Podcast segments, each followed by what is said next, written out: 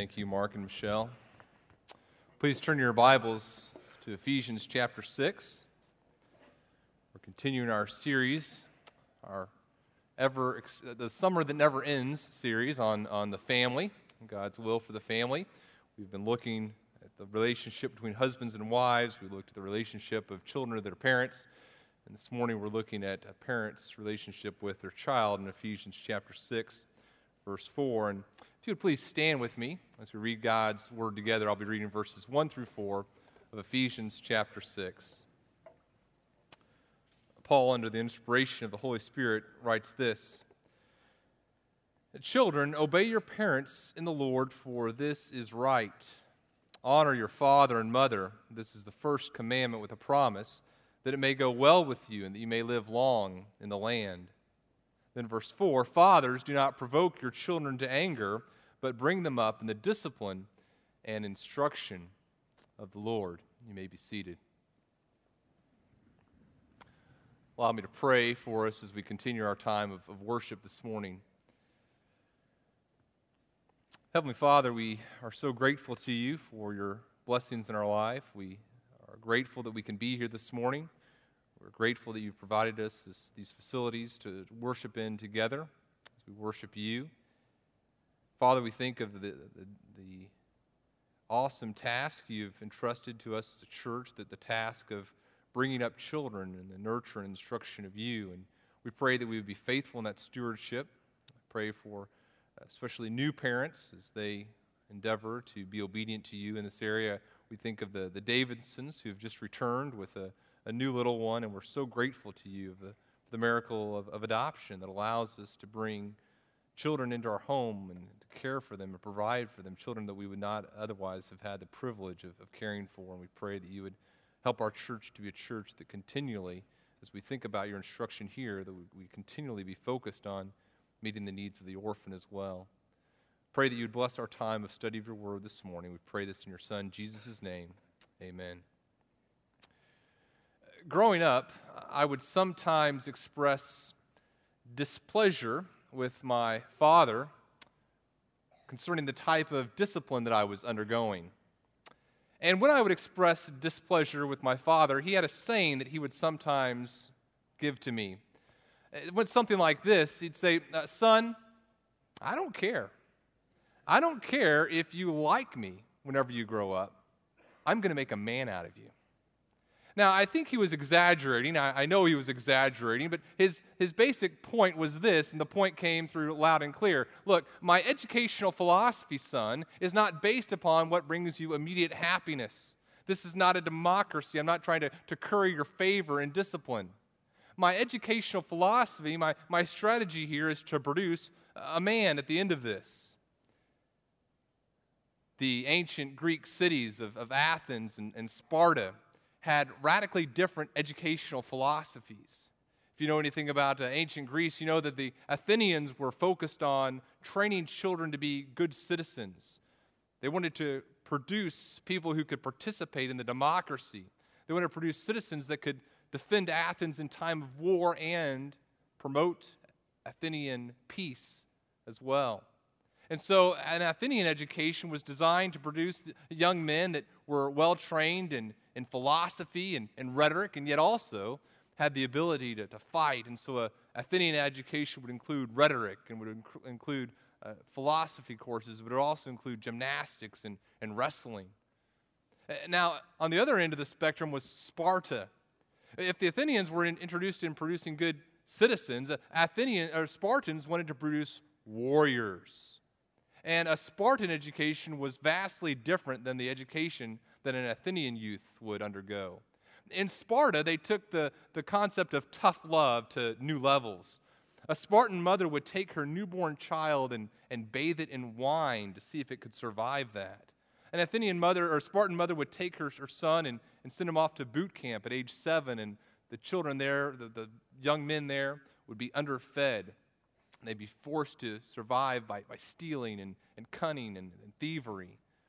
A Spartan mother, uh, Plutarch tells us, once told her son as he went off to battle, she gave him his shield, and the Spartan mother told her son, uh, Come back with your shield or on it. That is, come back in victory or dead. Plutarch tells us another Spartan mother, as all those around her were mourning the loss of her son in combat, refused to shed any tears. She said, I mourn cowards. This man, my son and Sparta's son, was a warrior. Athens and Sparta had different philosophies, different goals of what they were trying to produce in children, and those goals that they had shaped what they did with their children. And so, my question for us as a church this morning is this What is our educational philosophy? And parents, let me start with you. Uh, Mom and dad, as God has entrusted you with the task of, of raising these children, what's your end goal? Uh, what are you trying to produce in this child? What is going to, to let you know you've achieved what you desired to achieve in raising your children? Uh, perhaps your goal is to produce a, a great academician. And so, what you're doing right now with your children is you're, you, you made sure they were enrolled in the best preschools and they've had tutoring and you're, you're listening to classical music and you're doing all these things in order to, to nurture a, a student that, that has great academic potential. Or maybe your goal as a parent is, is to produce a, a great athlete. And so you've been involved in, in T ball and soccer and basketball and football or whatever other sports from, from, from day one with your children, and, and your goal is to produce a, a great athlete. Or maybe your goal is to produce the, what society would call a well rounded child. And so you're trying to, to make your, your child exposed to a whole bunch of different things, and, and your calendar is just chock full with, with things that you're involved in because you don't want your child to miss out on anything. What is your goal? Then I'd ask us as a church as well what's our educational philosophy? You say, well, I, I have no educational philosophy. I don't, I don't, have any kids. That's someone else's responsibility now. Uh, no, no. We as a church must have an educational philosophy. Each of us are culpable for the types of children that are being produced in our church. Imagine Jesus if when the, when the children came to him, he told them, hey, you know what, kids? Uh, I'm not your mommy and daddy. That's mom and dad's responsibility. You know what did Jesus say? Jesus said, Let the little children come to me. We as a church must have a philosophy of educating children, of training children to be members of the community of faith. Uh, my words primarily this morning are going to be directed to moms and dads. We're going to look at what God's word says here in Ephesians chapter 6, verse 4, and there's going to be a pr- primary instruction to them. But I don't want any of us to, to say, you know what, this is just a moms and dads who have kids at home right now. Uh, the truths of God's word here in Ephesians chapter 6, verse 4, apply to all of us. Moms and dads, though, especially, hear what I think God is telling us in His Word is that our primary goal as a parent, our primary goal as a parent is to produce within our children, to, to nurture within our children a heart that loves God. First and foremost, beyond any other goal that we might possibly have for our precious little ones, our primary goal is to do everything we possibly can to nurture within our children a heart that loves God. Our primary goal is not to produce a brilliant child. Our primary goal is not to produce a, a terrific athlete. Our primary goal is not to have this well rounded child. Our primary goal is to do everything we possibly can to foster within our children a heart that loves Jesus Christ. All other goals pale, all other goals pale in comparison to that one passion we must have as parents. Now imagine if someone were to eavesdrop in your house, someone would kind of sneak in and look at your calendar book. If they were to take a look at your calendar book and kind of flip through the pages and see what you're doing with their, your children, what sense would they come away with as, as their belief concerning your educational philosophy? If they were to eavesdrop in your conversations that you're having with your children, what would their perception be concerning what you're trying to instill in the heart of your child? Again, God's word here in verse 4 of Ephesians chapter 6 is telling us that our, our primary goal as parents must be to foster within our children a heart that loves Jesus Christ. I want to do two things in our time this morning. Uh, the first thing I want to do is just look at the first part of Ephesians chapter 6, verse 4. We're going to look at this verse uh, over a two week period. And we're going to first just look at the, the negative injunction here Fathers, do not provoke your children to anger. And as we look at this verse, the first thing I want us to do this morning is just to make some observations about what Paul is saying here. And then the second thing that I want us to do, and this is that if you're taking notes in your bulletin, you'll see this here. The second thing I want us to do is just make some, some observations about ways that parents can be provocative.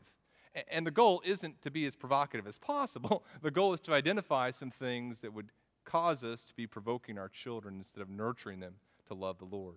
Let's first just make a couple observations here about what Paul is saying here in Ephesians chapter 6, verse 4, as he says, Fathers, do not provoke your children to anger. Uh, first of all, remember the context. Remember, Ephesians is broken into two sections. The first three chapters of Ephesians are all about how a person is called to be a part of the community of faith. We're called to be a part of this community of faith. Uh, chapters 4 through 6 of Ephesians are about how we conduct ourselves now that we've become members of the community of faith. And there's a word that appears over and over again in Ephesians 4, Ephesians chapters 4, 5, and 6. And that word is translated in some Bibles live, in other translations it's walk. And the idea is here's how you walk or live as a believer. Here's how you conduct yourself. We're in a section of Ephesians that began in Ephesians chapter 5 that deals with how to walk wisely in relationships. How to walk wisely in relationships. And what Paul has done is, if you've noticed this, is he's addressed two parties in a relationship. And he starts off with the subordinate party. So he talked to wives first, and then he talked to children first, and then he talked, he's going to talk to slaves first. And then he addresses uh, the other party husbands, fathers, parents, masters. And then he'll give an injunction to each party here's what you need to do in this relationship. And then he'll give them a motivation, and here's why you want to do this, and, and here's how you do this. And then he's also going to tell each party look, ultimately, in your relationship, you're not accountable to one another, although you are. Your ultimate accountability is to God. So, wives, submit yourselves to the husbands as to the Lord. It's, it's ultimately a, a heavenly submission that she's being called to. Here, children, obey your parents in the Lord. So, subordinate parties addressed, children have been addressed. Now he turns his attention to the fathers.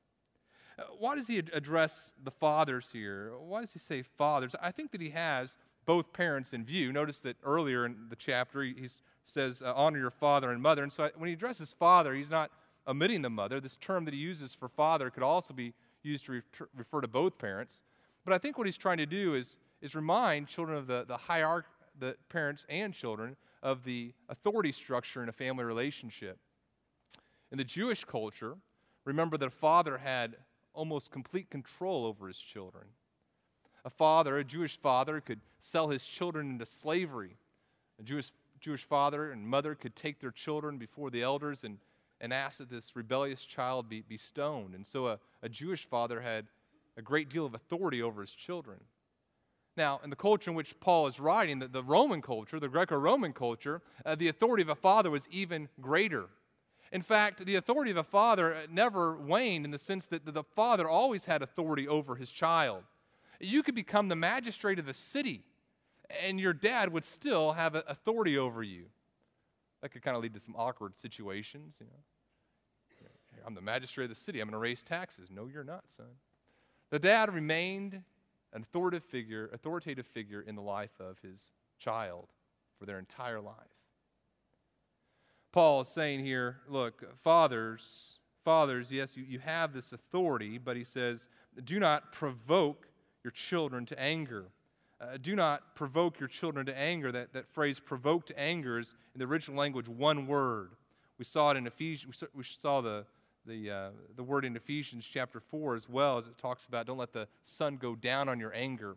This type of anger that he's referring to is this type of anger that's like this constant irritant constant anger, this, this seething rage. He says, Look, uh, fathers, uh, your goal is to nurture within your children a heart that loves the Lord. That's going to be the last half of the verse we look at in two weeks. Don't do those things, listen to this. don't do those things that would cause you to not be able to accomplish your task. Is that enough negatives in that sentence? Fathers, your goal is to pursue hearts in your children that love God. Don't do those things that would sway you off that target. Don't do those things that would veer you away from what you're trying to accomplish in the lives of your children. Don't provoke your children to wrath. His emphasis here is on parental culpability. A parent, you are culpable for the things that you do in your child's life that might cause them to be to have this, this, this provocation to anger. Let me give a couple little caveats here, though. First of all, uh, kids uh, here who are here this morning, remember we talked about a couple weeks ago your obligation to obey mom and dad, right? So don't go home today and say, Mom and Dad, you're kind of starting to provoke me to anger. I don't want to you know, I just feel bad for you guys. I want you to have a right relationship with God. And boy, I, I just kind of feel this anger coming up. You better be careful. Um, that's not, kids, you're still culpable for God, before God, for what you do in your life, okay? If, if you have uh, sin issues, you're the one who's ultimately accountable before God, okay? You alone are going to, to answer to God in your own life for what you do. Parents, here's also something I'd say is kind of, of, of a caveat. Sometimes parents have asked me, they said, look, uh, Daniel, you know, I asked my, I asked little Timmy to go clean his room, and he got really angry at me. I don't want to provoke him to anger. Maybe I shouldn't ask him to clean his room anymore. No, that's not provoking to anger. What, the problem is, your child has this anger, and it's, just kind of being demonstrated by a, a simple command, a simple uh, exhortation to your child. That's not what Paul's talking about here. Uh, what Paul is saying is look, parents, there are some things that you can do that provoke your children to anger. Your goal is to foster a love for God, a love for Jesus Christ, and there are things that you can do that prevent that heart from being fostered. Be careful not to foster those things that will provoke your children to wrath. That's kind of some observations here about this part of verse 4. Now let's talk about provocative parents, okay? Let's list some characteristics here of provocative parents that I, I think will help us as we as we consider how we can obey Paul's instruction here. So, five things, and, and uh, this list could go on uh, much longer, but let's just talk about five things this morning that I believe uh, provocative parents do. Parents who are, instead of nurturing within their children a heart that loves God, things that parents that are, are, are doing that cause a child to be provoked to anger. First thing, number one, a provocative parent, provocative parents teach their children to live self centered lives. Provocative parents teach their children to live self centered lives. A couple of components of this. Let me, let me just list three components of what it looks like to teach a child to live a self centered life. The first thing a, a, parent does in training their children to live a self centered life is create a, a child centered home. Ephesians 6 here is very clear about the hierarchical structure. In fact, take into account Ephesians chapter 5 and what's supposed to be taking place. In a home, you're supposed to have mom and dad in this close, one flesh relationship, and then kids are supposed to fall underneath that parental relationship of mom and dad. That, that mom and dad are one flesh, kids come underneath mom and dad in that structure of authority a child centered home, instead of creating this, this uh, uh, instead of having mom and dad be the primary relationship in that home, a child centered home looks at the child and says, What does this child want? And that child becomes the primary focus of both dad and mom. They're both. Uh, they're both directing all their attentions, all their energies into, into whatever it is that child wants. And so this child directs their schedule, the child directs what they, where they worship, the child directs everything about their lives. And a child in that environment begins to think, huh, you know what? The life is about me. if you have had small children, they've, they've probably done this, or if you, were, if you are a small child, you've probably done this to mom and dad. You find mom and dad, mom and dad are hugging or something in the kitchen. And little kid comes in and kind of comes in between mom and dad and is right there trying separating mom and dad, but, but having a good time. And what the child wants is wants to feel that, that enveloped love, and it's, it's, it's a fine thing. But here's the problem sometimes that happens figuratively. Child weaves in between mom and dad, and instead of mom and dad cleaving that one flesh relationship, mom and dad are focused on the child. It's not wrong to have a desire to care for your children, but where it becomes wrong is when that the whole family, the whole family structure begins revolving around whatever it is that that child wants or children want. Parent may think that they're being very loving, but really they're teaching their children a very dangerous lesson. Again, three components of teaching a child to live a self centered life. One, uh, you create this child centered home. The second thing you do here is you, you foster within your children a, a love for the things of the world. You can write down, just as a verse to, to kind of consider 1 John chapter 2, verses 15 through 17, that, that talk about how the, the love for God and the love for the world cannot coexist. And so a, a parent that's teaching their child to live a self-centered life is, is training them about, the, about how to view material possessions. Maybe mom and dad work long hours, and instead of spending time with their children, they're spending time at a job and trying to make money. They're making bad decisions with their finances. They're, they're buying their kids all the, the best things in life, or they're, they have a real focus on the material world. And so a, a parent is training their child in those situations to, to have a great love for the things of this world parent may value uh, all sorts of worldly things. It's not bad to have nice things, it's not bad to pursue uh, certain pursuits in life, but a parent whose heart is focused on those things, the things of this world, is training their children that life is about them as well. Another way that a parent teaches their child to live a, a self centered life is they refuse to respect authority. A parent may come home, talk about what a dumb guy their boss is. Man, my boss. What, man, if I were in charge, that company would really, really take off. They speed, you know, they, they do certain things in, in, in regards to, to police officers or say certain things about other authority figures in their life. A child looks at how mom and dad treat the authorities that God has placed over them and learn something about life. You know, Peter tells Peter tells the, his, his writers in 1 Peter 2:13, uh, "Be subject for the Lord's sake to every human institution given among men." Be subject to the Lord's sake for every human institution given among men. And a child looks the way mom and dad react to authority and learns something about life and the purpose of life and the purpose of authority. Mom and dad, you can also train your children to live a self centered life in regards to authority by how you talk about the authorities that God has placed in your children's life. One of the most astonishing things to me when, when I go to sporting events is to be sitting next to parents who start screaming at officials. I think, man, what do they teach? Even if, even if the, the call in the field is just blatantly wrong, what is this parent teaching their child about how to view authority figures? Your child comes home and talks about some mean thing Mr. Smith did at, at school. What, what does that teach your child whenever you respond? Yeah, that guy, such a dummy. You know, he should know that precious little Timmy is not going to make any mistakes. Or what does it do whenever your child starts talking about your coach and you start talking about how the, the coach should be playing my child more? There are ways that we, on a daily basis, as we respond to the authority figures that God has placed in our child's life, there are things that we were teaching them about how to view authority. Now, guys, here's why it's so dangerous. Remember, we're talking about provoking a child to wrath. James chapter 4 tells us that unfulfilled desire, unfulfilled desire is the, the root cause of anger. And so you've taken your child and you've told your child, life is about you. Life is about you and what you want and what you desire. The things of this world are, are wonderful things, and you should desire the things of this world.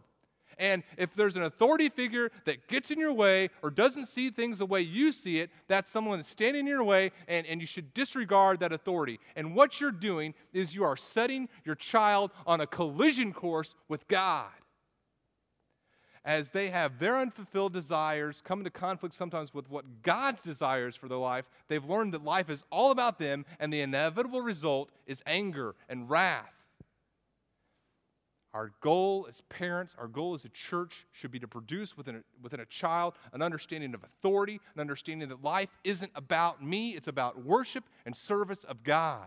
And as I look at mom and dad, I see that, that they're subject to the authorities that God has placed in their life. And I, I see that mom and dad, sure, they, they, they pursue their work unto, as unto the Lord, but, but ultimately it's about God in their life. And they have a passion for Him, and that passion that you have for God is communicated to your children. Provocative parents teach their children to live self centered life, lives. Secondly, uh, provocative parents, provocative parents are unloving in their discipline. Provocative parents are unloving in their discipline. Turn to Hebrews chapter 12, if you would. It's just more towards the end of your Bible. If you're in Ephesians, just a couple books to the right. Hebrews chapter 12. Parents, we have a wonderful model for discipline as we look at, at our Heavenly Father. In Hebrews chapter 12, this is a, a passage that I, I, look to frequently as I'm, I'm asking for wisdom from God about how to parent my children. Here's what God says in verse 5 of Hebrews chapter 12. And have you forgotten the exhortation that addresses you as sons? My son, do not regard lightly the discipline of the Lord, and, nor be weary when reproved by him, for the Lord disciplines the one he loves and chastises every son whom he receives. It is for discipline, verse 7, it is for discipline that you have to endure. God is treating you as sons. For what son is there whom his father does not discipline? Our Heavenly Father has the desire to produce certain things in our life. And in order to produce those, those things in our, our lives, God is at times disciplining us there's a difference between discipline and, and, punishment and wrath. It's discipline, it's nurturing us, it's training us in order to produce righteousness in our lives. And it's a perfectly loving discipline. Unfortunately, we as parents are sometimes unloving in our discipline. How are we unloving? Well, a couple things here we see in God's Word. Uh, one example of unloving discipline is just a lack of discipline. Here's a couple verses you can write down. Uh, Proverbs 13:24 you may be well familiar with. Proverbs 13:24 says that the one who spares the rod hates his son. Uh, 1 Samuel chapter 3. In 1 Samuel chapter 3, I'm just going to, to look at that briefly. Uh, you don't need to turn there, but in 1 Samuel chapter 3, we see that the priest Eli had, had sons, and he was not dealing with them in a godly way. 1 Samuel chapter 3.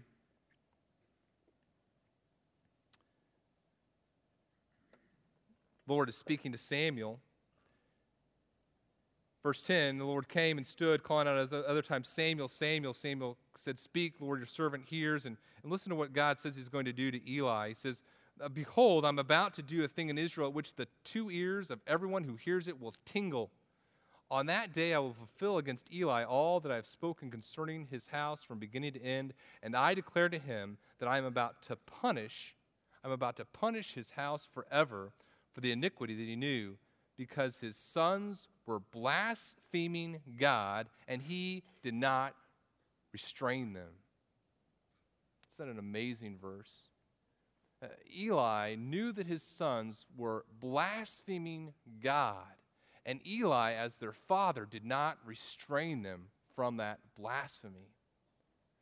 The hearts of our children are naturally pagan hearts. And as parents, we have the obligation to restrain those hearts, re- restrain the excesses of that heart that desire to re- rebel against God. And a lack of discipline, a lack of discipline is an unloving thing to do. In 1 Samuel chapter 3, we see that Eli's sons are going to be wiped off the face of the earth, all his lineage, because of their blasphemy against God. And we as parents have a solemn obligation before God, if we truly love our children, to train within them hearts that love God. So it's unloving to discipline too little. Here's a hard thing for me as a parent. Unfortunately, it's also unloving to what? Discipline too much, to be overbearing in our discipline. Hebrews chapter 13 we've looked at, note that it's, it's what we're doing is what's best for them in love. That's the type of discipline we're, we're giving them.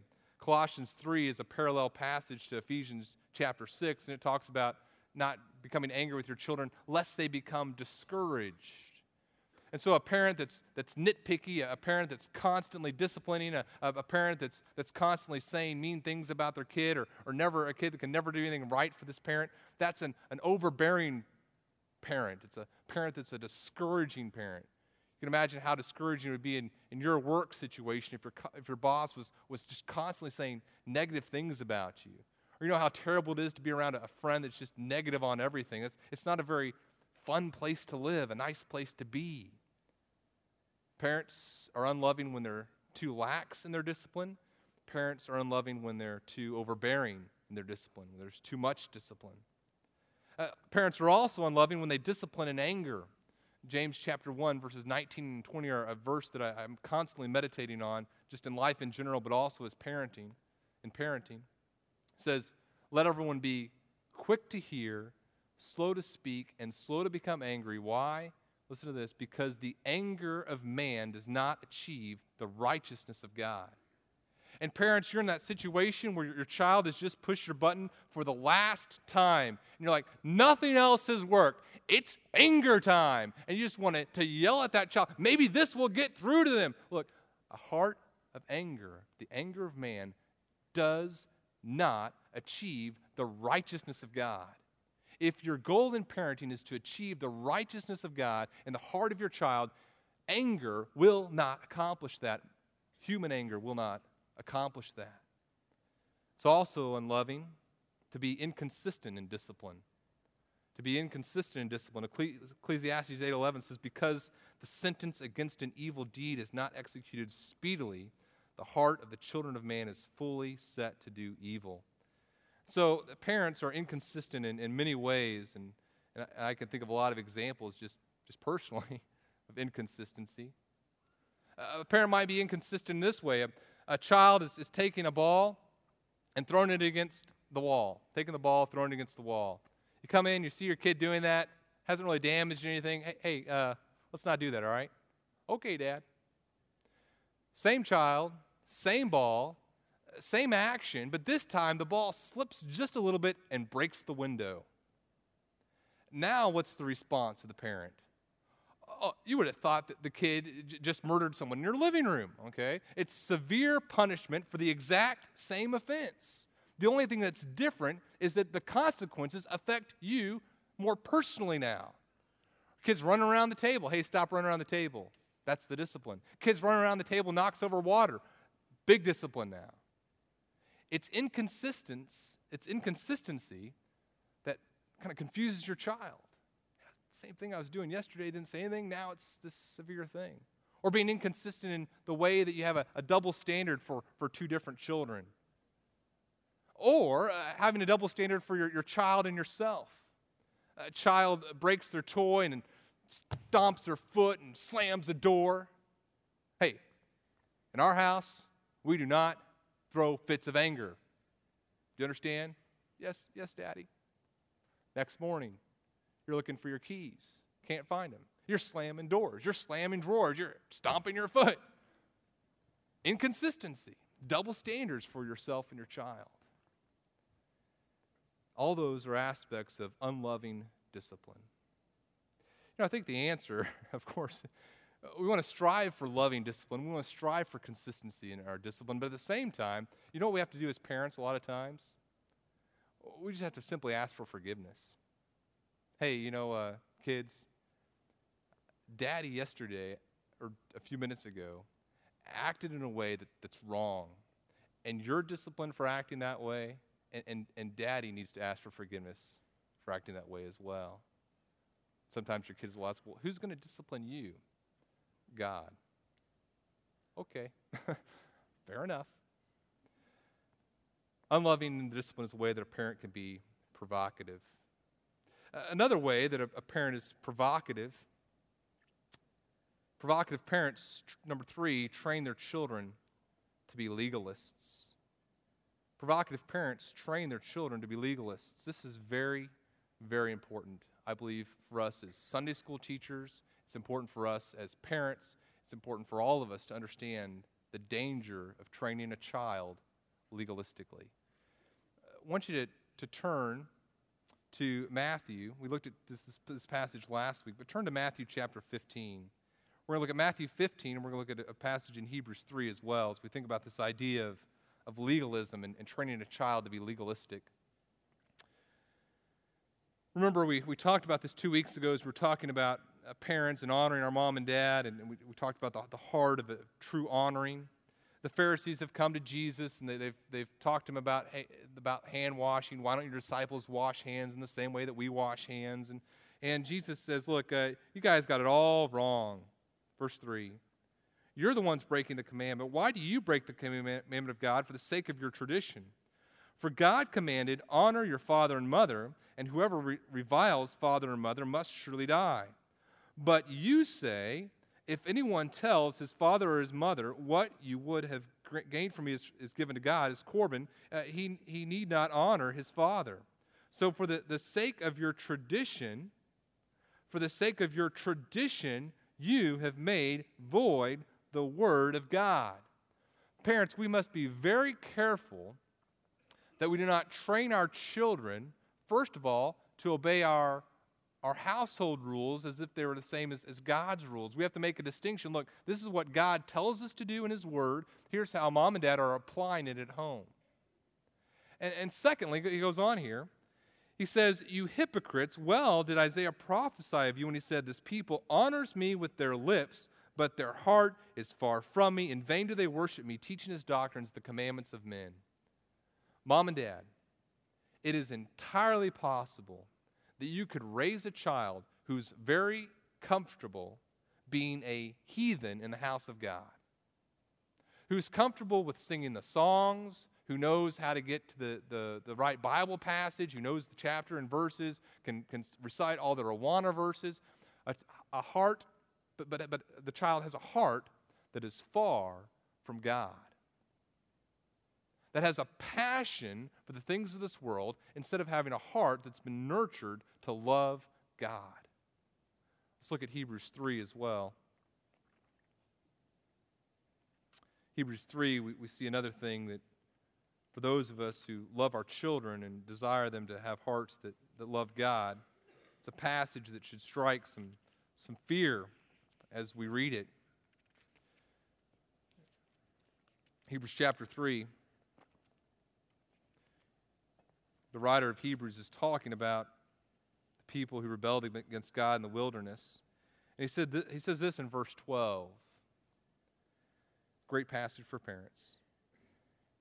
Take care, brothers, lest there be in any of you an evil, unbelieving heart, leading you to fall away from the living God but exhort one another every day, as long as it is called today, that none of you may be hardened by the deceitfulness of sin. For we have come to share in Christ, if indeed we hold our original confidence firm unto the end. Verse 15, as it is said today, today, if you hear his voice, do not harden your hearts as in the rebellion. The danger for us as parents, in fact, think about what what the writer of Hebrews has been saying in the book of Hebrews. The book of Hebrews was written to the people who had no profession, no, no would make no profession of, the, of faith in Jesus Christ. They made no claims to be Christian. They were, they were Jews, and they were, were proud of being Jews, but they were comfortable being around other Christians. And then there was also a group that were there in the church that were believers. And so Hebrews is addressed to them as well, but it's also addressed to another group that I find very frightening. This third group is a group that was a part of the church, apparently, had made some profession uh, of being a follower of Christ, and yet their hearts did not truly place their faith in Jesus Christ. They were, they were comfortable with all the trappings of Christianity, but their hearts had become hardened to the gospel. And parents, none of us, none of us can, can force our children to become Christians. You know, we can't sit down with, with them and say, okay, pray after me. Dear Jesus, dear Jesus, please forgive me my sins. We, we, can't, we can't force a heart to believe in Jesus Christ. We just simply can't do it. I've tried. No. But what we can do is to monitor the heart condition of our children and to see the, the behavior that, that's flowing out instead of trying to produce these, these robot children our, our goal is to, to get at the heart and say okay what are you really thinking about this and, and to discipline uh, negative heart attitudes that will become hardened by the deceitfulness of sin and keep that heart as soft as possible to the teaching of jesus christ so that they can place their faith in the person of jesus christ do not harden your hearts, he says. You hear his voice. And here's the danger, mom and dad. The danger is that our children would not understand grace. That their hearts would begin to become very hardened as they pursue righteousness based upon their own works. Our children must understand God's grace. They must understand that a person becomes acceptable to, uh, becomes acceptable to God not on the basis of their own righteousness, but that a person becomes acceptable to God only on the basis of faith in Jesus Christ. And that a person who places their faith in Jesus Christ for the forgiveness of their sins receives a righteousness from God. And we as parents have to be extremely careful to communicate a moralistic message. Sunday school teachers, you must be incredibly careful not to communicate a moralistic message. That is, if you want to be found acceptable before God, share your toys.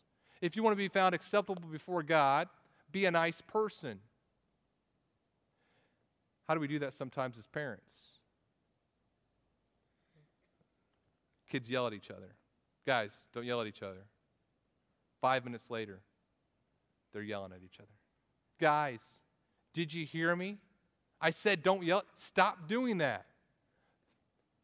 Three minutes later, they're yelling at each other again. What are you doing? What's going Can't you guys stop doing that? You know what? They can't. They can't stop doing it any more than you can start doing stop doing it. The way that we be, be, the way that we change according to Ephesians is we place our faith in Jesus Christ and then there's this process of, of God changing us. And our children must understand, they must understand God's grace that it is God's grace alone that allows them to pursue a holy life. And so, no, you know what? They can't stop hitting their brother on their own strength. They can't stop being angry on their own strength. You may be able to modify behavior, but you can't have true heart change apart from the grace of God at work in a person's heart. A provocative parent trains their child to be a legalist. These are the, what you, this is what you do, this is what you don't do. If you do these things, you're good. If you don't do these things, you're bad. If you're not doing these things, why aren't you doing them? Why aren't you doing them? Why aren't you doing them? A parent who's shepherding their child is getting at the heart, teaching them about God's grace. We'll talk more about that in two weeks.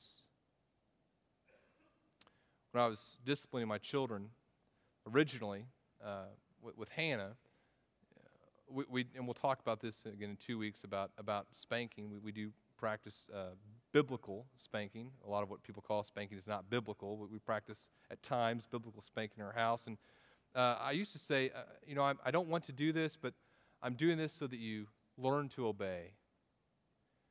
I don't say that anymore because I don't think that's the, the best way to word it. What I say is this look, uh, daddy's doing this so that your heart will change and so that we can ask God together to help you be obedient to Him. So, discipline in our house, no matter what the discipline, always includes a prayer, asking God to help our hearts change. It includes me praying for them as well. Uh, fourthly, uh, the fourth thing here that a provocative, par- pro- provocative parents do provocative parents do not foster a relationship with their children. Provocative parents do not foster a relationship with their children. Deuteronomy 6 verses 4 through 9 is known as the Shema, Hero Israel. Lord our God is one God, and Lord our God is one, and he talks about loving God, and he talks about training their children in, in all sorts of different circumstances in life. A parent who's a provocative parent is all about rules. A, pers- a parent who's not a provocative parent is intent on developing a relationship with their child. Because, quite frankly, uh, what, what's the bottom line? The bottom line is that I am going to fail on a daily basis at being a parent. Remember, we talked about being a loving parent, not, not disciplining too much, not disciplining too little. You know, daily I pray, God, help me, help me determine that balance. And, you know, every day I feel like the pendulum went one way or the other. I'm like, man, I, I was way too lax today. Or, wow, I was, I was way too strict. I, I'm so glad I didn't have me as a dad. The pendulum just seems to swing back and forth on some days.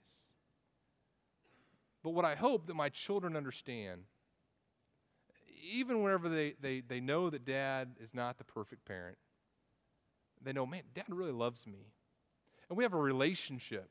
And yeah, there, there's some times that dad fails me, but, but he asks for forgiveness when he knows that he's done wrong. And, and there's a, a, relationship here that I, I, can trust him and depend upon him. In fact, uh, kids, cover your ears here for a second. Um, we, we talked to our kids about this this last week about if we're too strict or too, you know, what, what do mom, are mommy and daddy too strict or are we not strict enough? we discipline you too much or not enough? You know, it's great to have young kids. Uh, they don't know they don't know what bad parents we are at this point. They're, they're too, now, as they get older, they're going to know. But they said, no, you guys are perfect, you know. You have it just right. We don't. We know we don't. But you know why they think that? Good job. Um, relationship.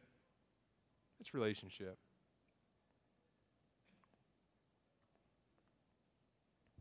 Gonna fail. Gonna fail. God's grace, right? God's grace is going to enable that relationship to be there so they can understand His grace and they can understand the love that He has for them. Fifth thing that provocative that provocative parents do: uh, provocative parents provo- provocative parents fail to practice age-appropriate parenting. You just write down 1 Corinthians 13, 11, Hebrews chapter 5, uh, talk about the about maturity. There's a time that a child progresses in maturity that allows us to, to back off a little bit on the parenting. When they're young, there's high level involvement. As they become older, there's lower levels of involvement. Uh, a parent who's provocative fails to understand that, that right balance.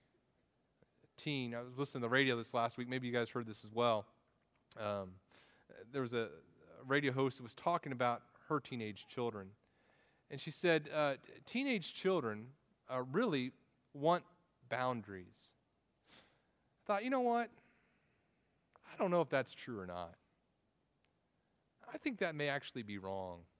I think a lot of times, uh, in their, she said, you know, they may tell you they don't, but in their deepest heart, they really want rules. You know what? I don't know. Maybe. I think what happens is that as you force rules upon a teenager, appropriate rules, what happens is this they begin to eventually see the benefits of them.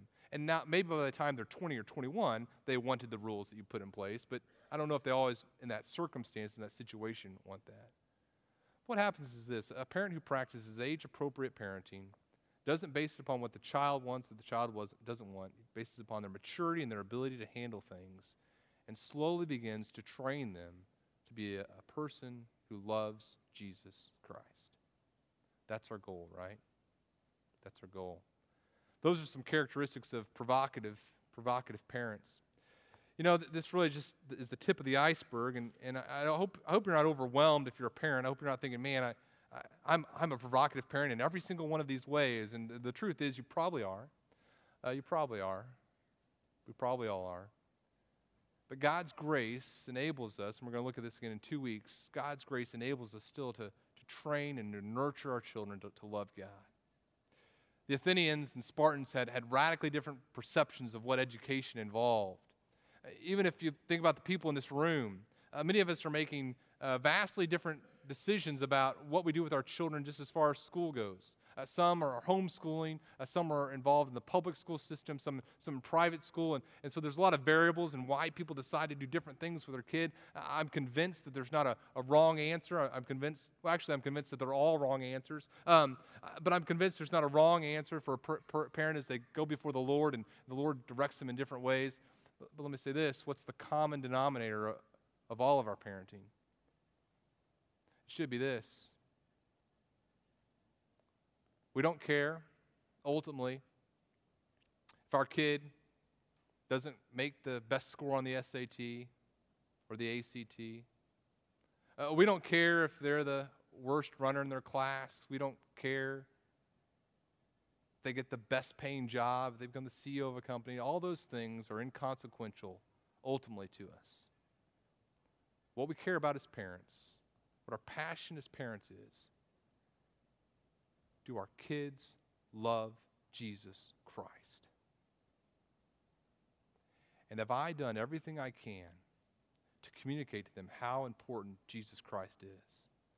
Have I done everything I can to nurture within them a heart that loves Him? And, church, do we rightly understand? Do we rightly understand that it is the obligation of every single one of us in here who are believers, who are part of this community of faith, to come alongside parents, to serve in the nursery, to serve in children's church, or to serve in whatever way God calls you, to help nurture children of faith. I pray that, I pray that we understand that. I pray that we as a church would not be a church that provokes children to wrath by not loving them, by not nurturing them. I pray that God gives us the grace to parent, to shepherd these precious ones. Let's pray. Father, we thank you for our children. We thank you that we're a church that, that has just a, an abundance of these, these little ones. And Lord, help us to be good stewards of, of these. Help us to know what it is you desire us to do. And it's very overwhelming sometimes to, to think about the enormity of the task you've called us to. We pray for your grace. And as you give us the grace to raise children of faith, we give you all the glory. We pray this in your Son, Jesus' name. Amen.